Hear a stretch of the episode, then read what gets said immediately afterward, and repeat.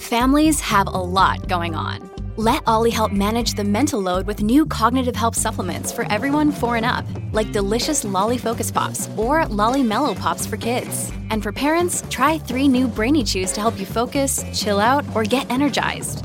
Find these cognitive health buddies for the whole fam at olly.com. That's O L L Y.com. These statements have not been evaluated by the Food and Drug Administration. This product is not intended to diagnose, treat, cure, or prevent any disease.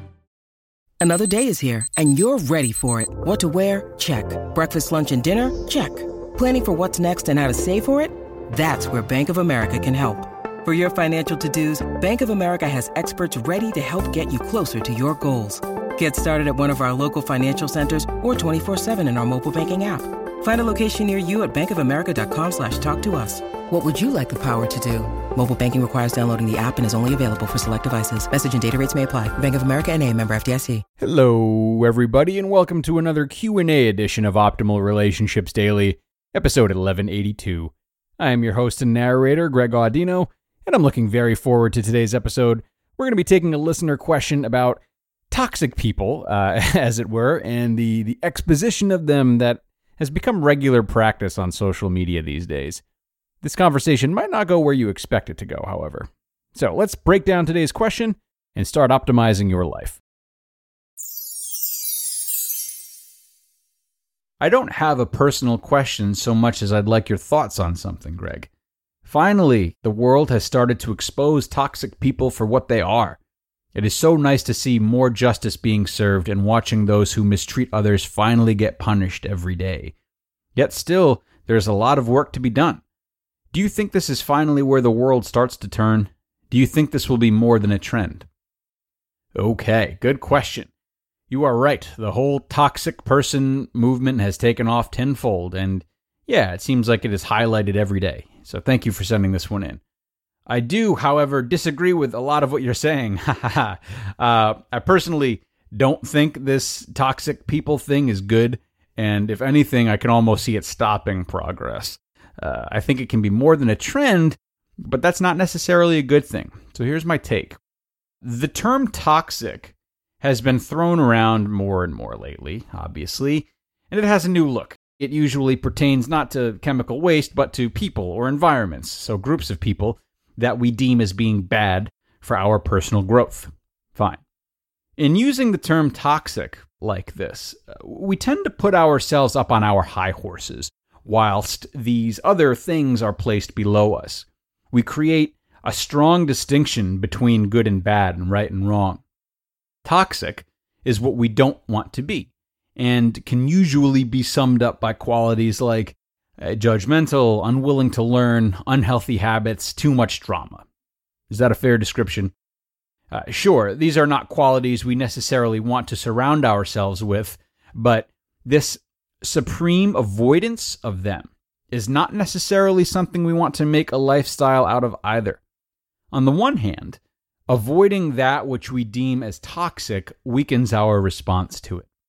The less we expose ourselves to these types of undesirables, the stronger of a presence they have and the bigger a toll they take on us when they do muscle their way in. We become fearful of that which is toxic because the less time we spend with it, the less we understand it. This is how toxic anything truly overpowers us. In staying away from it, we become weak to it. And when we become weak, we adopt poor uh, defensive responses, sort of like the ones we associate with toxic people. Hmm, how interesting is that?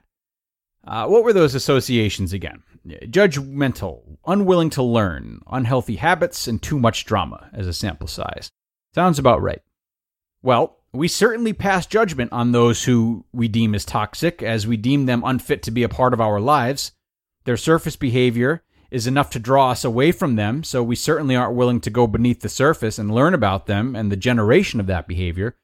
We avoid them, which certainly seems like an unhealthy habit to me, given what we just discussed about fragility and friction that comes with avoidance. And as for the drama, could this labeling not be any less polarizing than having a protagonist and an antagonist? It's too easy. And where does it all stem from? Well, it stems from threat. We create these toxic responses to toxic people because we feel they threaten us and our uh, purities. Toxic people are not safe for our development, so we unknowingly treat them the way we see them as treating the rest of the world, a treatment that we can't bother to be around. So it comes full circle. The biggest problem with toxic people is the fact that we label them as such. Yet, even though we might take part in many of the same actions, we wouldn't dare call ourselves toxic people. My bet is that the people you find are toxic also wouldn't define themselves that way. So it's our word against theirs, and something's got to give. To break the mold, then, uh, to act in a way that is truly non toxic and confidently differentiate yourself from the people you feel are toxic, your actions must be the antitheses of theirs. You must seek to gain understanding and create compassion for them. You must find it in yourself to treat them right. It doesn't mean you have to force a friendship, but it does mean you can't pretend to know their struggle and their triggers. I mean, how can you? Do you even know your own struggle and triggers? The triggers that are giving you a bad impression of these people in the first place? That's really where this recovery starts. Being mindful of why you treat them the way you do will at least give you a glimmer of why they might treat others the way they do. No, you won't understand their history exactly, though you can always ask. But in getting to the bottom of your own detailed history, you start to understand that everyone has a detailed history, which causes the manifestation of all the things we do, including the toxic behavior in question. In being fair with yourself and gaining patience with why you are the way that you are, you're better equipped to apply that same fairness and patience when considering why others are the way that they are. And that's massively important because the main thing here is that people stick to their guns that much more when they're being vilified. This illusion a lot of us have about how we can change people by striking morality down upon them is so far from how things actually work 99% of the time.